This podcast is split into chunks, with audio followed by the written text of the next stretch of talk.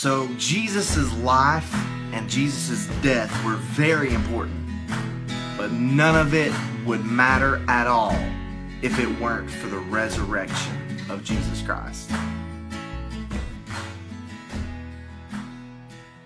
We know that Jesus died bearing our sins, but the good news is is that he rose again from the dead by the power of the Holy Spirit to put just a stamp of it is finished on everything. If it weren't for the resurrection, our faith would really be in vain because Jesus would still be in the grave. But praise God, he's not there. He rose from the dead. And in turn, this is showing us that Jesus defeated death and Jesus defeated sin for us in our place. Because again, we could not do this. Jesus did it. Jesus is enough. And in turn, what happens is that same spirit that rose Jesus from the dead, Jesus gave to us. And now God lives within us through the Holy Spirit. And that is just the seal that Jesus done it. Jesus finished the work. And it is through this awesome, just all of these things put together that makes the gospel so good. Because without Jesus' life, his perfect life, we wouldn't be able to uh, live now in Jesus' perfection, through Jesus' perfection.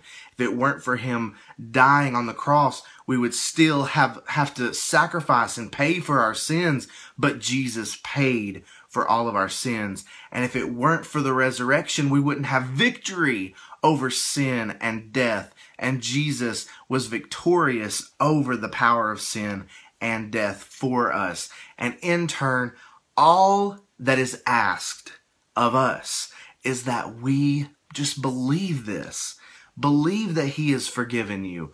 Believe that He is the perfect one. That we don't have to strive to be perfect anymore. That we don't have to uh, pass the blame onto someone else or something for our sin or even ourselves. We can pass all the blame to Jesus because He already covered and paid for those sins. Do you see how beautiful this is? And now we have this opportunity to live a new life through Jesus rising from the dead and he, he rose victorious over sin and death. And now we have this opportunity as well to live an empowered life through the Holy Spirit to live free from sin and we ultimately will be victorious over death as well. And this is all through the gospel and through belief and through faith. It's believing that God is enough, that we don't have to struggle to find our own way in this life, our own idol. Jesus is enough, and He says, Come. And that is the gospel invitation. That is the good news. Do you believe it?